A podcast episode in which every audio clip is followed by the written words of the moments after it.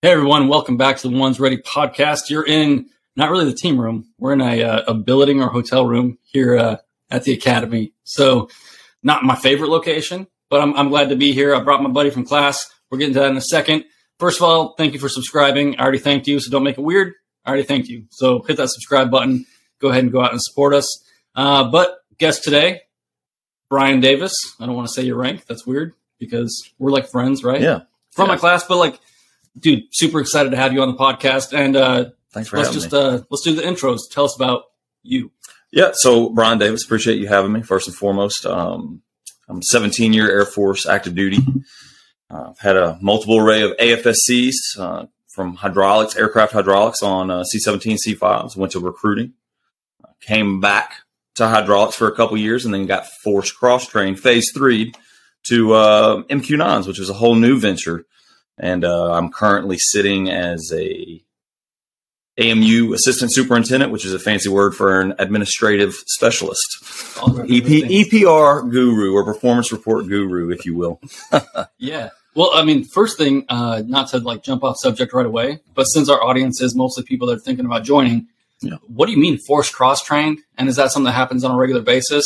And was it a bad experience? I don't know. I've Yeah. never been forced. No, no, no, no. Absolutely great, uh, great question. I love getting into these uh, this discussion specifically because it's eye opening, but it's also unusual. So not unusual to cross train. Um, very unusual the way mine went down. So um, I did recruiting, uh, as I told you, as we spoke about, from 2012 to 2016. Um, was in Dover, went to Dover from Panama City. Uh, so recruiting Panama City, got an assignment to Dover, which was a whole nother venture in and of itself. Uh, during that year time frame, the first year in, I, I, I was uh, on the flight line majority of the time, leading a hydraulic shop uh, as a shift leader. Would go on a couple of maintenance recovery teams to go get aircraft that are broken down within the, the global system, bring them back home. Uh, and then I went to expedite for the MXS, which is another unusual job, but we'll leave that as it is. Uh, and then one day I got an email uh, that said, "Congratulations from my purse, right? My personnel," and and I deleted it. And I said, "Well." Because you know you always get those emails. Yeah. Sorry, my first folks. Yeah. Yeah. You just always get those emails, right? So I went back into my deleted folder about five minutes later. Said, Congratulations, you've been uh, selected for mandatory, selected for mandatory uh, retraining. I was like, That's a good way to put it. At first, I thought it was flight engineer, and I was like, I don't know about that. But that was just the example of what it could have been. And it said uh, 2 Alpha 378, which uh, denotes for an Air Force specialty code of RPA maintainer. Okay. Uh, so remotely piloted aircraft. So I could either go on to an RQ4, which is strictly surveillance, or an MQ9 platform, which is ISR with combat capability. Um, so yeah, right. And that's so subsequently, uh, I did ask, how did I get chosen? Because I was only in Dover for one year and one month and a few days. So there was 14 of us uh, hydraulic troops, two Alpha sixes, and I was the youngest, not only the youngest one, but the youngest tenured on that base. Never got the answer. So um, definitely not upset about it. Uh, I think the whole new adventure was amazing. I went to Holloman for about 17 months and then had to move for medical purposes for the family up to Las Vegas, Nevada, uh, to Creech Air Force Base uh, in the middle of nowhere, uh, Nevada. So great, great experience all around. I highly recommend um, for your your subscribers, people who are interested, to ask the recruiter a little bit more about retraining and what's involved in it. Because a lot of times, to get into the Air Force, sometimes you got to take a job you're not familiar with or you don't necessarily want. But first term airmen are always allowed, ninety percent of the time, allowed to, to, to retrain. Right. Um, depending on criticality of a, if that's a word, criticality. It is now. It's it's my word. Uh, the cri- if it's a critically manned career field or not, what that you're in. So Right. But for the most part. Yeah, absolutely. Okay, lot to lot to unpack there. Yeah. I got I got a lot of questions. So like, if, if y'all aren't tracking in, in the class, one of my favorite things about being at the academy, maybe my my only favorite thing about being at the academy is getting to know everybody else. Right. And so like when you say things like hydraulics, I'm I have no idea what that means. I'm I'm pretty ignorant. So like Yeah. first job, right? Yep. What what does that entail? So hydraulics uh, craftsman or journeyman craftsman, uh, and then apprentice is the first stage. But anyway, so so Air Force has three level, five level, seven level. You have hydraulics apprentice, which you're just learning the theory of hydraulics. How does how do we take fluid and put it on an area and make it move a large surface? Right, for an aircraft. So that's what kind of theory you, we, we get into. And then not only do we need to know the theory of it, we need to understand how to troubleshoot. So everything from uh, hydraulic reservoirs to where we hold the fluid to actuators to flight control modules, which port the fluid to, to the respective flight control surface, right? Starting to get Yeah, yeah, a little bit into it. But essentially, when you're flying, everything from your engine running to your gears moving to your flight controls moving, basically you being in the air, that's the bloodline of, of an aircraft Right. is hydraulics. I mean, I've been on 53s before, and they say if they're not leaking, they're not flying. That's a C5 for you too. Okay, Yeah. good to know. And Yeah. that's all your hydraulic fluid and whatever else is in those lines as you slip out the back of the Right. To put, to put it into perspective for a C5 specifically, there are, it's approximately, it could be give, give or take. If anyone of a hydraulic specialty hears this, they'll probably slaughter me, but there is around a thousand miles of hydraulic lines in a C5. Jeez, A thousand miles. it's a fair bit. That's just a little grip. So troubleshooting can be uh, labor intensive. troubleshooting on C5s absolutely because of the age of the aircraft, not necessarily the miles and miles of the of the lines, because lines don't inherently go bad. Right? Like you're talking, you're talking hardened lines don't inherently go bad. Um, it's the the the the brake. Um, I lost it. It's been a while since I've, I've been on the aircraft, Like but a uh, friction point, or no, the um, yep, I the don't know. as I say in class, that uh, that that what you call it? No faults that flip for brakes, um, flight control surfaces, pitch trim actuator, which is on the top of the T tail. The front of the T tail goes down and up. Little things like that. Oh, man, I'm uh, servos. We'll just use we'll call it a servo Okay. for now. I'll probably get slaughtered on that one too. to, to be, to be fair, that's not your job anymore. Yeah, yeah. Hey, I dumped it. I, I went straight over to. Um, I I probably know it right in the middle of this uh, this podcast, and I'll just jump in You with it wake up at quick. 3 a.m. and be like, I knew it. Why am I so? Dang. So, like, yeah, that, that's a lot. Uh, Is it uh, aircraft specific? Like, do you go to a tech school and know which aircraft you're going to get, and are you stuck with that aircraft, or can you just move around? Like hydraulics is hydraulics. hydraulics is hydraulics. Um, at the end of the day, they never shredded out hydraulics like they did for MQ9, RQ4, or some of the bombers, crew chiefs like that.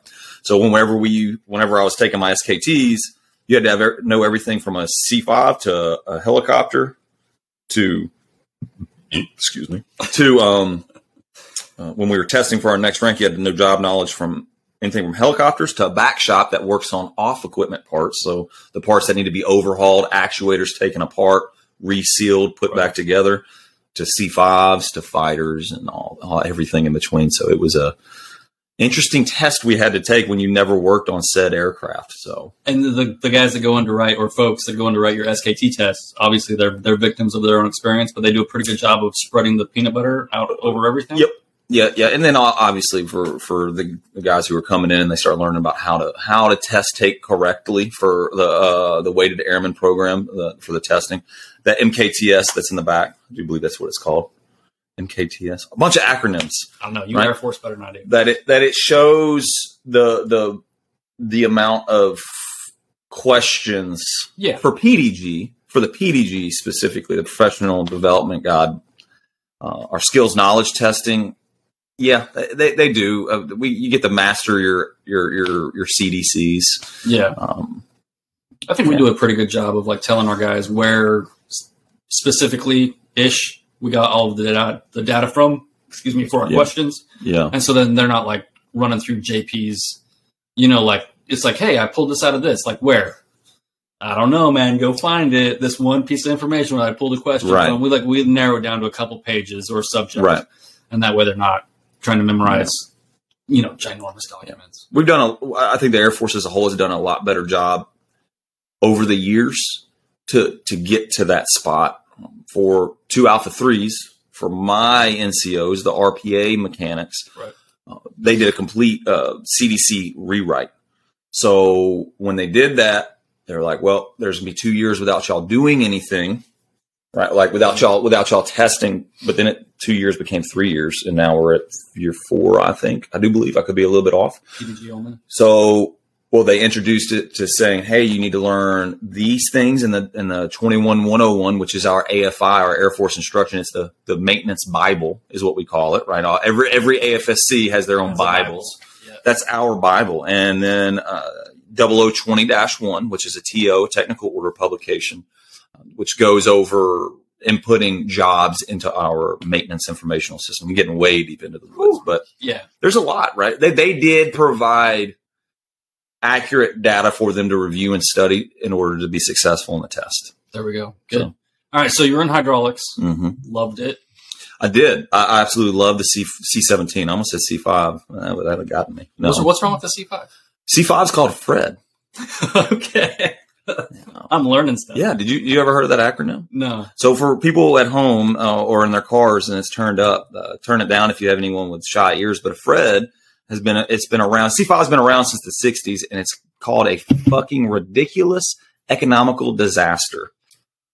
I mean, that's just a fact. That's a fact, yeah. right? I mean, it just is what it is. But no, it's a uh, has a horrible mission reliability rating, which means how often it meets the missions that are is assigned to it. Its worldwide capability rate is horribly down, which is how w- where it's at worldwide, right? Like the amount of of of C5 aircraft that are broken or capable of doing worldwide missions at any any time, way down. C-17s are, are great. They have a high reliability rate, oh, over 80%, 85% the last I saw. Been a couple years since I've been on them, but yeah. Yeah. So no, loved it. Absolutely loved it. Went to Iraq for a couple weeks. Got to actually really experience what, um, what that kind of war was like, just fixing a couple aircraft. I went out there to fix a couple aircraft to come home. But during that time, a, a nose gear. So the strut blew out, you know, there's seals and struts and the struts and the seals themselves rolled over when the aircraft landed and it blew out hydraulic fluid all over the ramp. That aircraft was assigned to be a medevac. So once we figured out what had happened, we saw fluid on the ramp and then it exploded onto the, like it just started pouring. But by that time, they're so quick with those medevacs, as you've seen before, that all these guys who were barely clinging on to life in Balad in 2007 Yep. were, they're already loaded.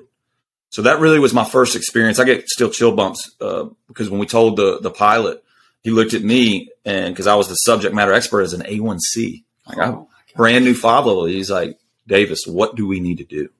I said, sir, this plane can't go anywhere. And he looked at all of us. And he said, everyone get these bodies, get these, get these soldiers, Marines, Navy off this aircraft. They unloaded an aircraft that was getting loaded right next to us. And we hand carried litters with medical over to that other aircraft and all of us together set up. So as you know, and you know, just inform the, uh, the, the audience, C-17s also are, are used as medevac aircraft. They have every capability to be a medevac aircraft. There's, there's not much the 17 can't do. Yeah. Barrel rolls are not preferred on C7, even though it was a pressurized system for hydraulics. But yeah, no, that really opened my eyes to the importance of, uh, honestly, the combat community, the, the, the, the people who really go out and do the things uh, that we support, you know. So, Yeah, but the to make a point there, because we the, the multi capable airman thing, we've heard about it here a bunch. We've we've spoken about it, and we all have different levels of opinions on it. Right. But I've never been in a situation around any other service member where something absolutely had to be done, especially if like people's lives are on the line, Right. where everybody wasn't pitching in and doing everything possible outside of their their skill set to get it done, right? Yeah. And so I think sometimes when we think about that, and and even you know, someone said it the other day, it's a mindset. Yep. And so like we're we're as we think about these like new buzzwords and all this other stuff, it's like, hey man, like if you've seen it, like you know what it is, and you know that for the the workers out there, like we we got it. It's already there. right. Like so I, I just sometimes I get confused about where where it doesn't exist. so the, the Sorry, that's left turn. No, no, no. Because it, it's funny you say that for the MCAs, multi-capable airmen, or MCAs, as we'll, we'll call it from here on out. We'll give. I'll start giving them a, a pre-acronym, and then Yeah, we'll, I'll terrible use the. I'll use the acronym, um, just like in our, our background papers, right? So, um, multi-capable airmen. It's all about how you, as you said, unpack it. What what does it mean to us? What does it mean to your career field as opposed to mine, and vice versa, and to others? the way I perceive what General Brown and Chief Bass are saying is that war isn't a maybe anymore. It's it's being becoming more and more likely, Right. not maybe or perhaps or could. It's likely with near peers, and there's going to come a time that you know we're going to have to do things well outside of our, our, our comfort zone, whether it be me pick up a, a, an M4 in the event of North Korea invading South Korea, right? When I go over there in February, it, it's a real possibility. I understand that as a 17 year, um, you know, master sergeant, soon to be senior.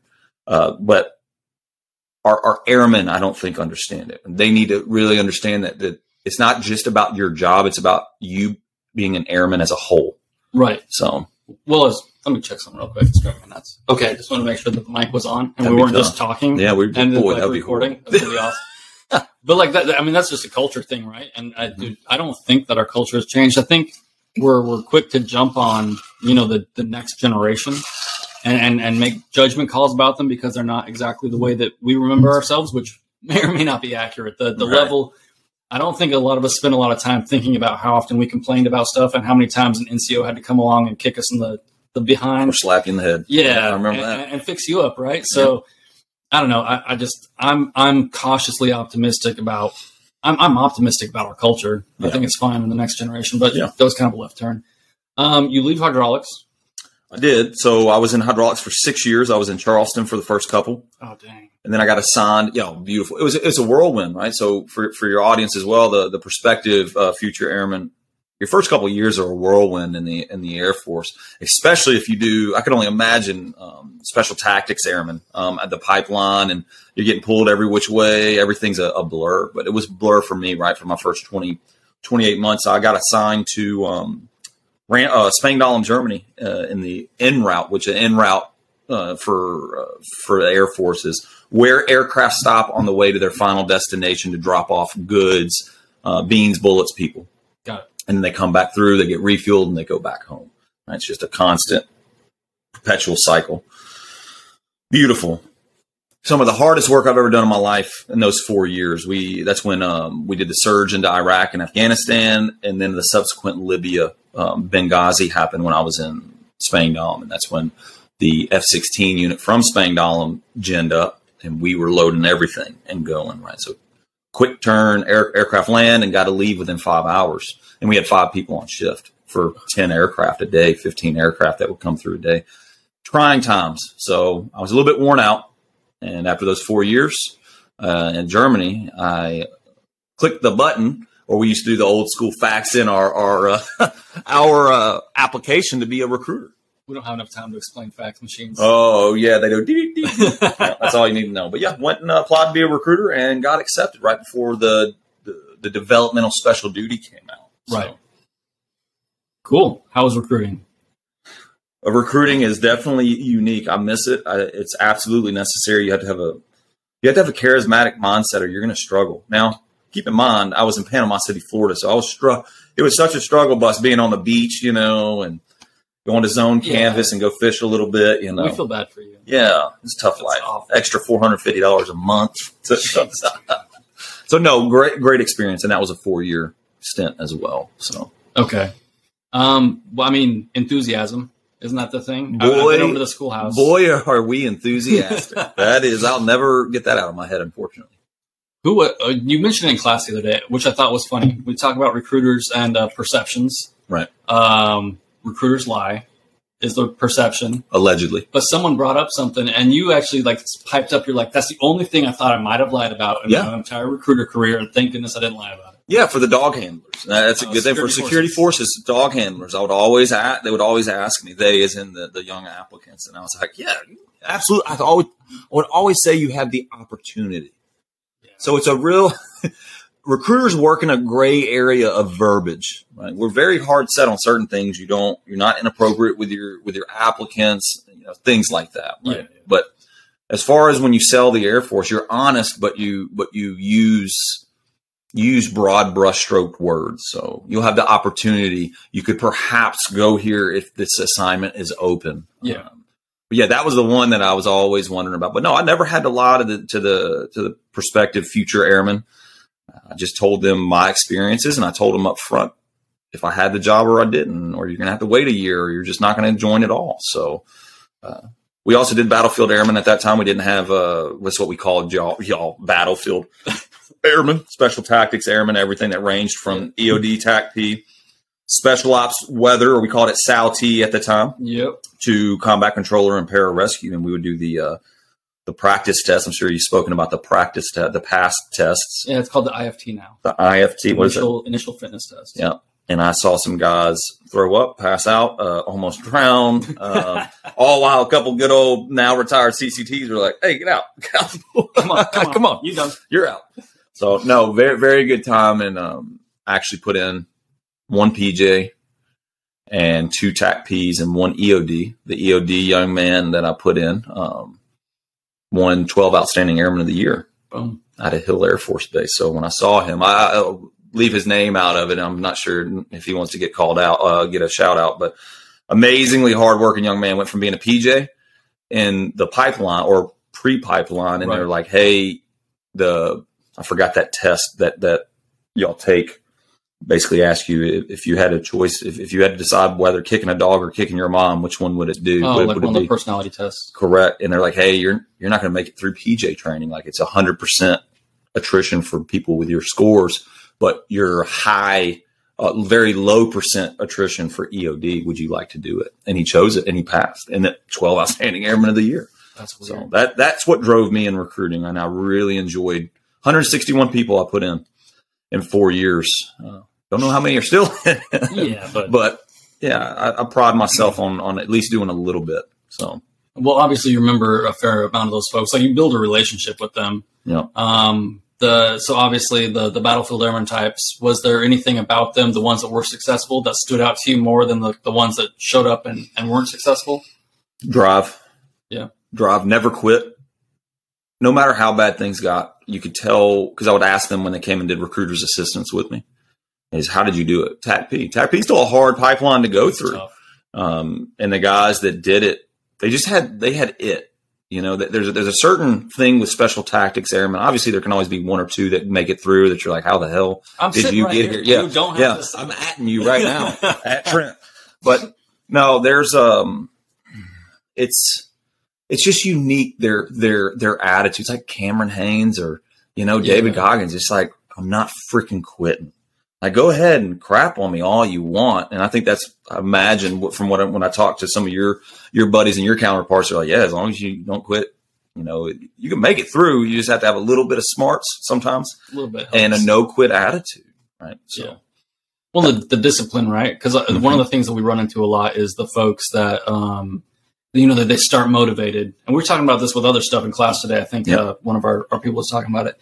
And it's like, oh, at some point along the way, these people lose their motivation or whatever else. And I, that's why I, I piped up in class. I'm not sure if anybody understood really what I was trying to say, but I had to get it out of my brain. I'm like, well, they, they need the discipline. Right. Right. Because like your motivation will, will wax and wane. But if you have that discipline and that no quit attitude, no matter what you get into, because like, it, I, it's it's funny. I listen to you guys talk about your job in the classroom. I'm like, bro, that is rough. You know what I mean? Yeah. But you can't be out there on the flight line and just be like feeling sorry for yourself all the time. You got to have like a reason to keep going and that discipline to, to just get the mission done. Yeah, and that's a that's what is missing in a lot of airmen's minds. They they don't understand what the mission is about because supervisors don't take the time to, not all, but a lot of the times, uh, you know, supervisors are so busy with their own you know jobs that they're having to accomplish Yeah. that the airmen either they don't know or they don't seek out information of what what at the end of the kill chain, the proverbial kill chain. For heavies, it's a lot harder to to really to really put into a, you know into a package. With MQ9s, it's it's very easy, especially during the height of the uh, us destroying ISIS, uh, Yeah. which I was deep into in Kuwait, which was uh, awesome. So Let's do it. that's a segue. So already explained.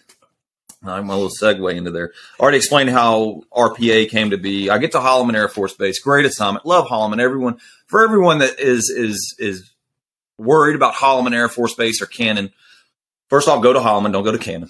But Holloman, yeah, go to Canada. Holloman is Cannon is an amazing. You get that's almost an unlimited pot of money for even the maintainers out there. So, God, it might not be the greatest location per se, but you're in the middle of everything. Colorado's north of you. It is what you make of it. You got Santa Fe over there, Taos, the um, Seattle Roswell. You know, and go see some weird aliens. Yeah. But yeah, I loved Holloman. I loved the area. I loved the just the location and the, and the mission. So uh, volunteered. Uh, I had a line number for E7, and we had a copious amount of E7s, E7 Select. So I asked to go and uh, to be an expediter to to push maintenance in Kuwait.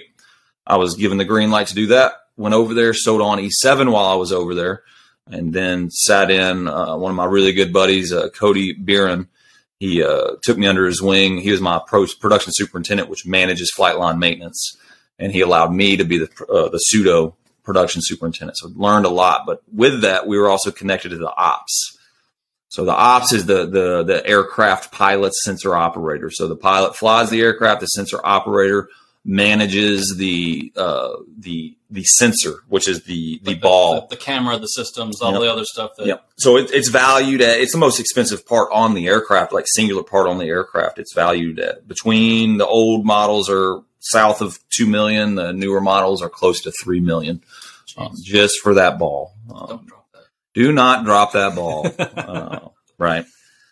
So yeah, so we we were very we were intimately close work wise with these guys. Um, so we got to see UVids, you know, and got to see the the action of what our aircraft would do. So we would load them up with four Hellfires, which are AGM 114s, and they vary of of what they can do. They have time delay fuses, they have air fuses, and they have impact. So we, we would have variations on there, and then we would have uh, also so four AGM uh, on each loadout, and then one 500 pound uh, GBU, which is the guided bomb unit. Nice. Would be a GBU 38 is what we used on those, which is GPS, uh, not laser, not the big old pointy out the front.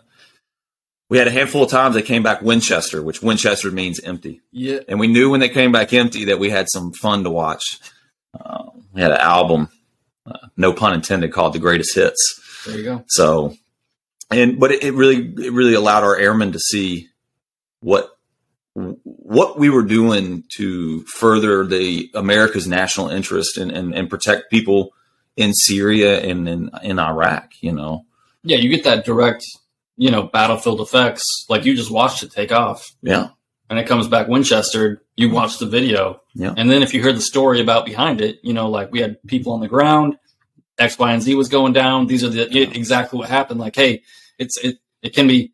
I would say it's not fun to watch this, but if you look on YouTube, anybody that's like, oh, like that's sick, like Yeah. those videos get millions of views. So Yeah. obviously, it's it's pretty popular. Um, but like, you know, you're saving people by killing. We talk about it all the time, saving people by killing people. You Correct. cor- and, and getting after the mission. So that's got to be, you know, I think that'd be pretty rewarding. Yeah, so uh, I'll, I'll key in. I think it was Curtis LeMay uh, during World War II who stated, "You'd rather take out right for Japan when you nuke the civilian population. You kill two million people, but it's going to save 10, 10 million people's lives." I forgot what he what verbiage he used, but basically it was for the sake of humanity that we're going to go ahead and tear him up. I think he wanted to tear up a little bit more. Which I think he wanted to go in, into China on Wild his. child, yeah. he, was, he was a little bit wild with that cigar, but um, yeah. So a couple examples. I know you you said you wanted to hear a few examples of what we had seen.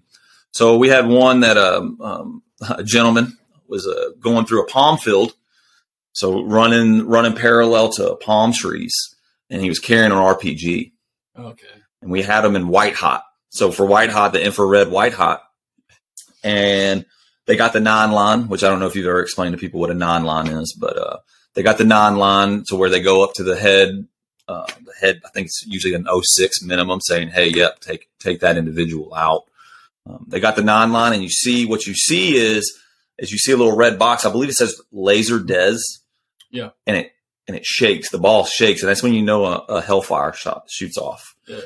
So then all it is is sit there and wait. But it varies. It varies between a couple miles away from the individual to upwards of 20 miles away from. them. Holy cow. So where, yeah, this these things are these things are very insane, which we get into in a second with you know when we go into Ukraine and, and what we can do over there, what we will be doing. Um, anyway, we sit, sit, sit, wait, wait, wait. This man just stops for a second. The sensor stops on it or the camera, Mhm. and the missile hits him on the top of the head and splits him in half.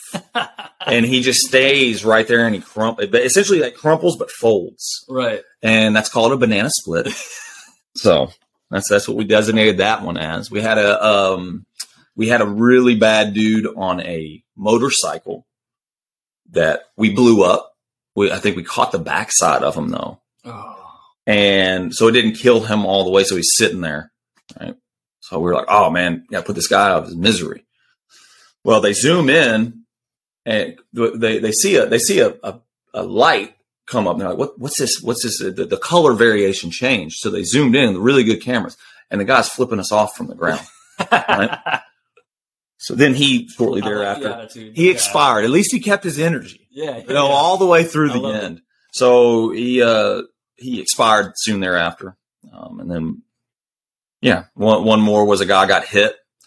Um, he crawled throughout the street uh, while they were getting another nine line on him and hit him. I do believe with a time delay fused. Uh, that's probably all we had left. I don't I don't recall the exact, Yeah. but his head was down in to the ground, Cool. like no longer no longer Ostrich. no longer but he was no longer crawling.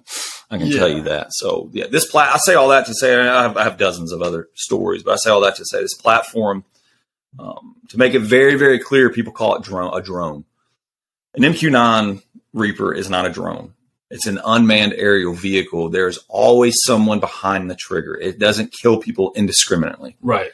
Um, so there are obviously times where wrong actions happen, but that's with any airframe, any weapon system, from a human all the way up to you know an aircraft.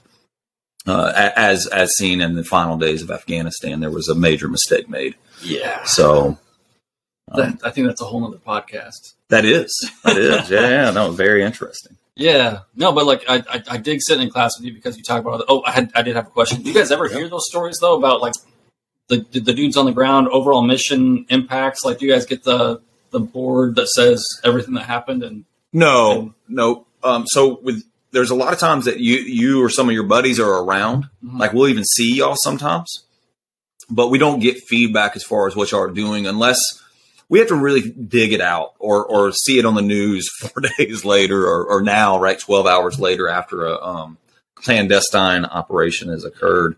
super Uh, secret.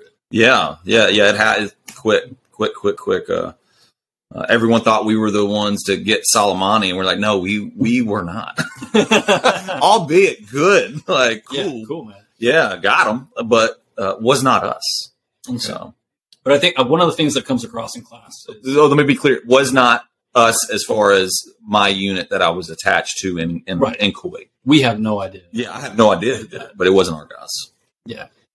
Uh, you you really love your job. It seems like, and, and and you know what I mean. Like, so there are people that talk about their jobs and complain about it a little bit, but like when you get going on on your work and all the things that go into it, and how much work you're willing to put in, you know, to move these systems around and to make them happen, and and just like loving the mission set, it, it really comes through. So like overall, like how how rewarding, how difficult is the job? You know, like because maintenance is it's it's it's tough. Yeah, Like that's what I'm hearing. Obviously, I've never done it. Yeah. Maintenance is maintenance. Yeah. So there's always going to be maintenance. We'll always stay duly employ- employed. That's the one thing is aircraft maintenance will never be done by a robot. There's certain things, there's certain areas that you have to get in and do. You have to also have pa- passion to, to fix aircraft and to know that you're, you're, you're putting an aircraft back in the sky, whether it's a civilian airline or to support, uh, to support America and our national interests.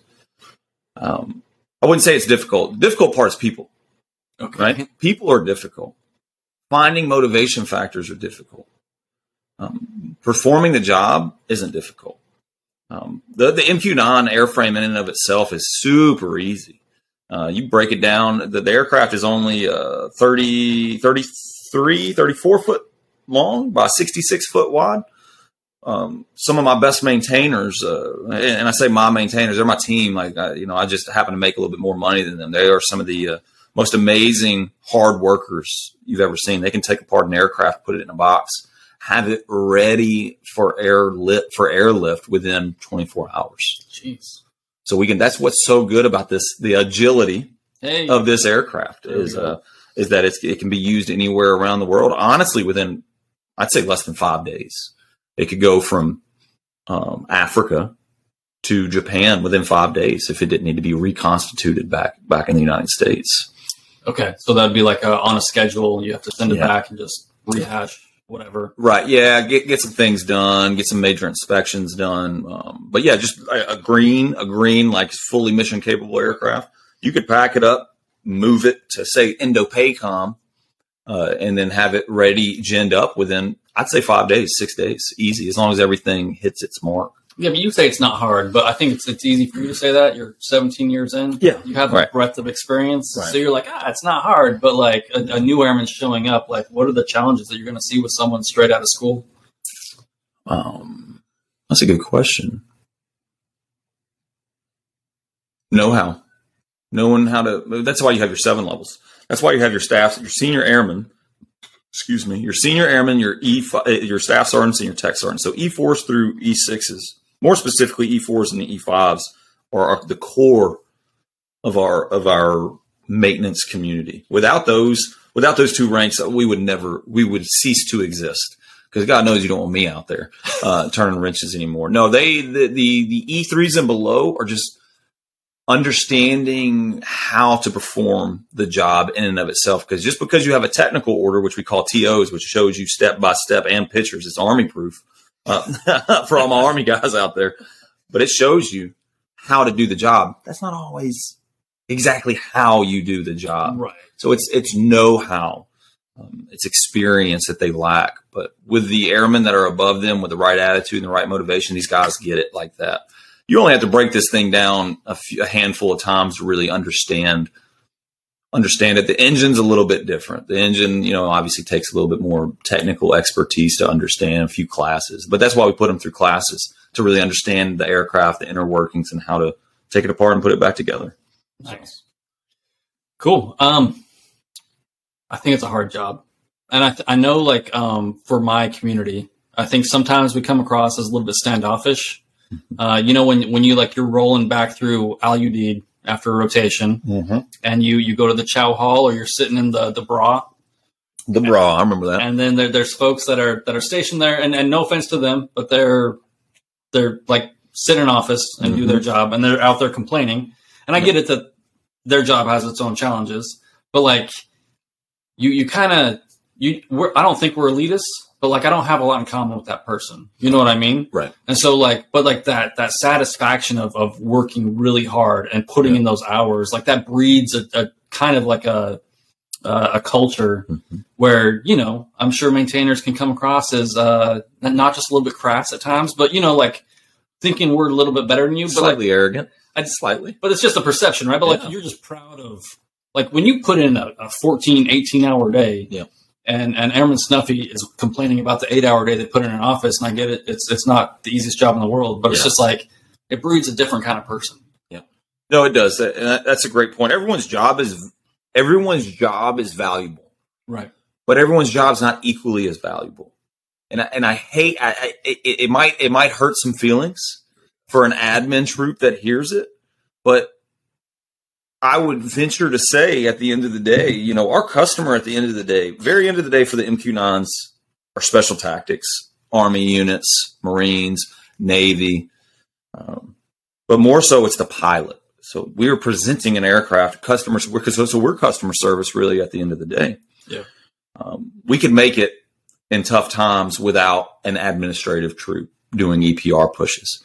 Uh, so not saying, not taking anything away from their job, but there's just levels of value that we have. So without a maintainer working on the aircraft and getting it up in the air, the special tactics airmen on the ground wouldn't have this aircraft. Now that's not the same to say that a uh, you know again a finance person Yeah. is absolutely needed. That could be subcontracted by. Uh, uh, and that, by the way, my wife is finance. She's going to hear this and she's going to slap the shit out of me.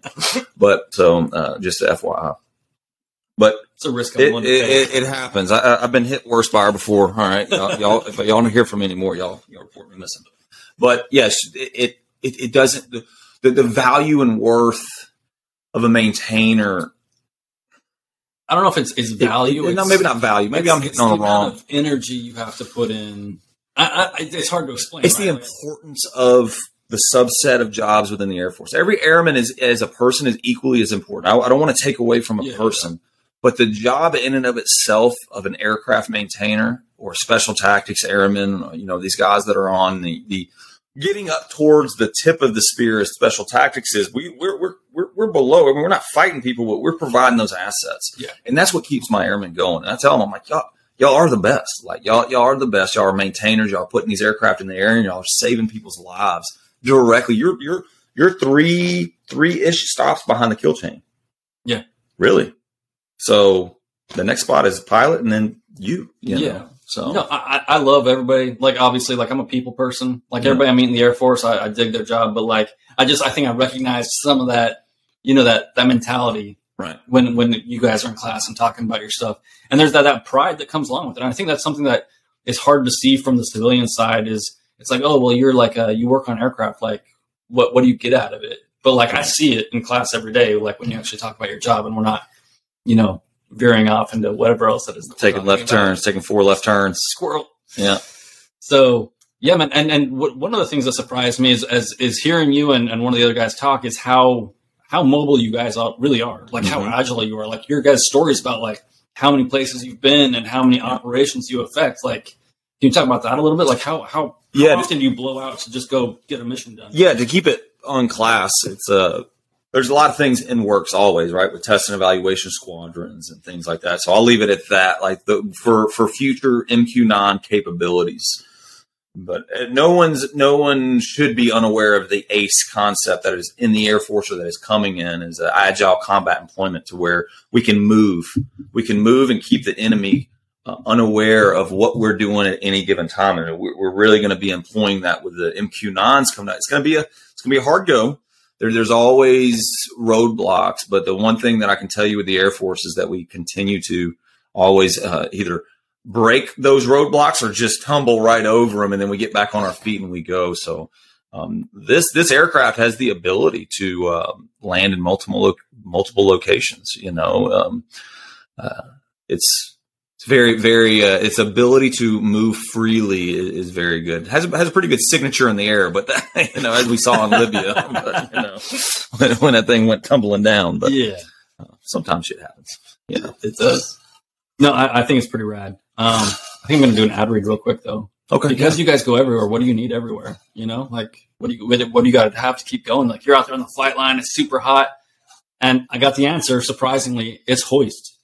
Hoist is IV level hydration. It's got great flavors, and it's a company that we work with, and I absolutely love. So I haven't given you a Hoist yet. I will. I do need one. I'm a I'm a bad Yeah. friend. Yeah, I was wondering where we were going with that. I was getting excited and nervous at the same time. Yeah, yeah.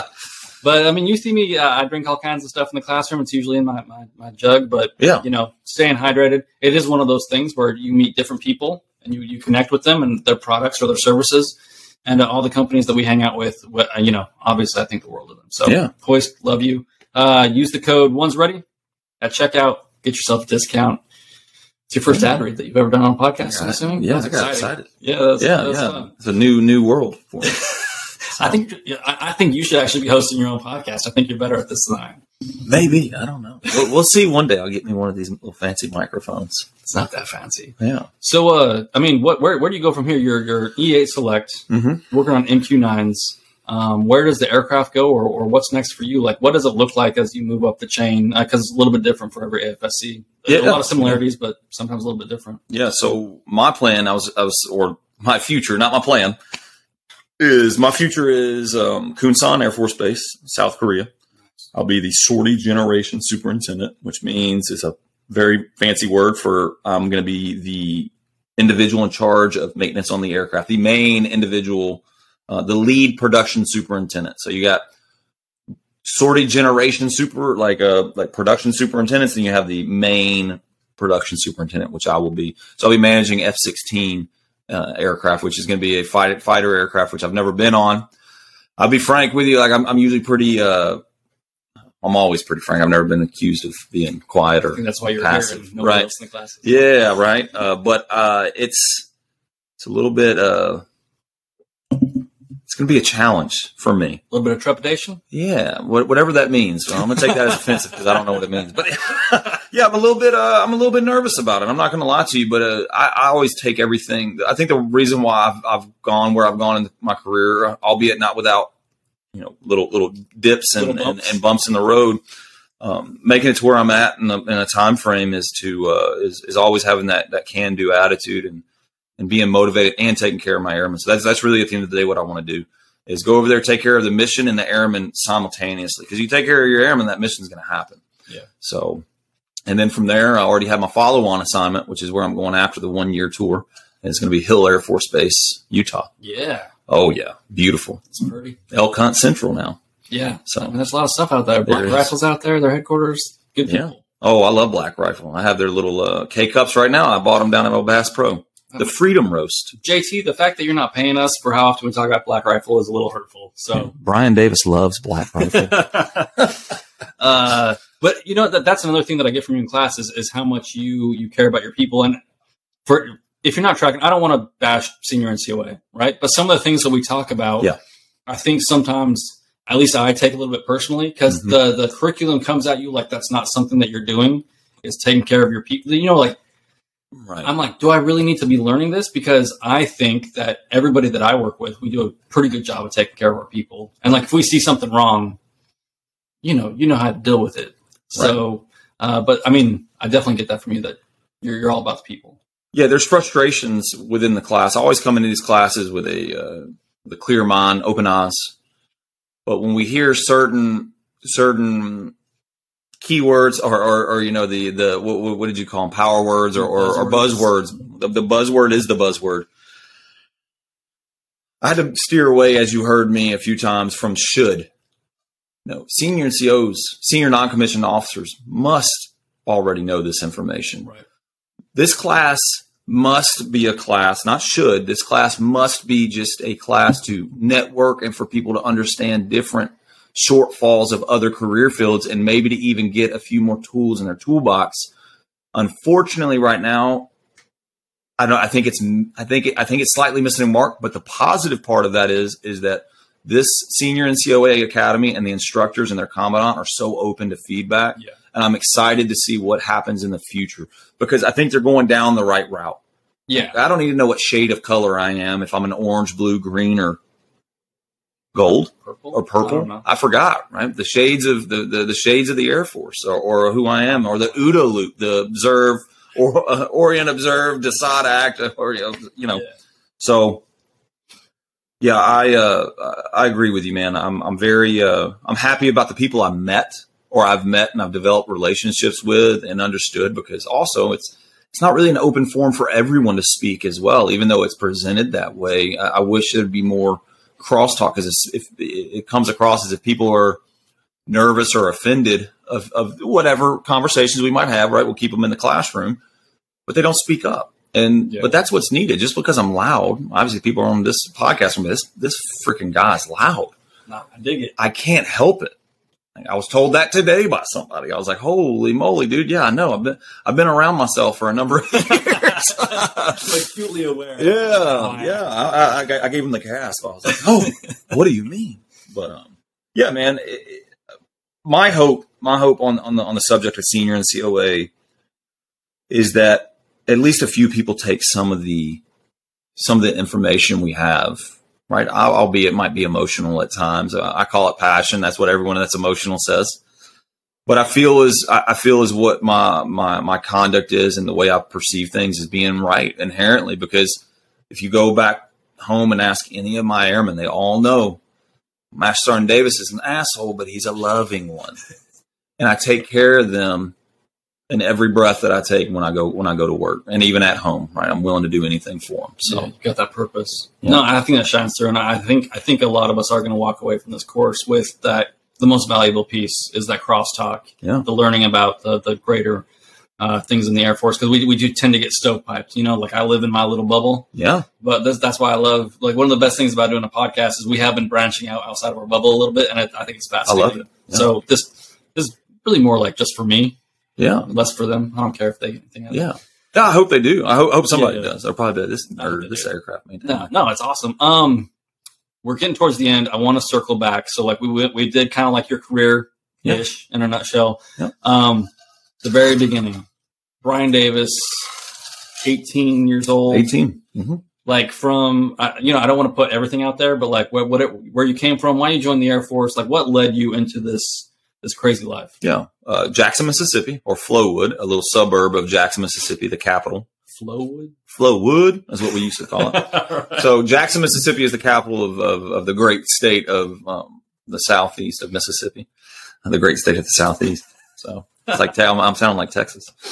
Easy. But I got to calm down, pump the brakes. Yeah. But uh, no, I was uh, freshly graduated high school, had zero idea where I wanted to go in life. I was good with my hands. I wanted to weld initially. I was getting, I was either leaving, quitting. So quitting and leaving, same thing, or getting fired from jobs. Really, at like a like a very fast pace. Like it was it. I was running out of places in Flowood, Mississippi to get hired at. Yeah. And uh, one day I went to a welding uh, shop and they said, no, we're not hiring, man. Just come back two months from now. Um, oh. I took a right off from Airport Road onto what we call Lakeland Drive. Uh, and I looked over and I saw the Air Force office. And I said, you know what? My mom and dad have always talked to me. Yeah. They said, hey, go work on aircraft. So it keyed in my brain. I went in and the rest is history. So I was, uh, my uh, then girlfriend, now wife of 17 years was, uh, ended up being uh, with child. Um, uh, which is now my beautiful 16 year old daughter who uh, works at old McDonald's. recently started. It's a rite of passage. Rite of passage. Yes, she smells like fries and other uh, unspeakable things of that involve McDonald's every night. But that's fine. Yeah, it makes me not want to eat McDonald's at all ever again. But yeah, that, that's that's what came to be. Is, is, I didn't have a purpose, and I'm I'll tell you, man, I, I don't ever. Anytime someone says they're doing four years and getting out, six years and they're done, good. I, I congratulate that. I, I, I, absolutely side with Chief Bass on that. Is I want you to get this experience and go out and be a, a very credible and reliable citizen of the United States and spread the word of the Air Force. Hopefully, it's a good experience. Yeah. Um, but do something. Get something out of the Air Force because the Air Force is going to ask a lot of you. Get something out of the Air Force, school qualifications, savings account, something. Yeah. So definitely do not regret my time in the Air Force. I love it. I, I love the people. I love the aircraft, and I love our mission. So, I mean, I almost don't want to ask the last question because that was so fantastic. Uh, but we always ask uh, one piece of advice for folks that are thinking about joining. Be open minded. That's, that, it. That's be, it. Be be open minded to um, to understand that it, it is at the end of the day a, a huge opportunity to be able to serve your nation. Uh, don't go into a recruiter's office and say, I'm going to get this job because it just doesn't, it doesn't happen. Unless you want to be a special tactics airman, uh, they will put you right into that or a linguist or some, a few other high specialty jobs. But, um, you know, there, there, there's a job for everyone. And like I said earlier, I want to, I'm just going to circle back on it one time. Every job is valuable. I think I used the wrong word. It's just, there's very, there's very, very important jobs and there's jobs that are, that, that are support functions. Um, but every job is is highly worthwhile and highly valuable. Um, you have to start somewhere. Yeah, well, so, you'll, you'll, get those skill sets out right. of it. Right. Yeah, be open minded. Yeah. Well, I, I, think it's good because you know, as you try to explain things, one of our, our things is we try to be authentic. We're, we don't, you know, script things out. I don't yeah. give you a list of questions uh, because I think that's one of the, the, the powerful things about this project is like this is what we actually think. Like we just sat down and started talking. So, so man, I, I really appreciate you sitting down. Thanks for having me. Uh, it's not that I haven't asked anybody else in the class, but Brian's the only one that said yes. Yeah. but I'm just kidding, dude. I, yeah. I love it. Uh, thanks for listening. Um, like, subscribe. Go check out our sponsors. Go to onesready.com. Get your merch and check things out. Leave us reviews. And um, yeah, we'll catch y'all later. Train hard.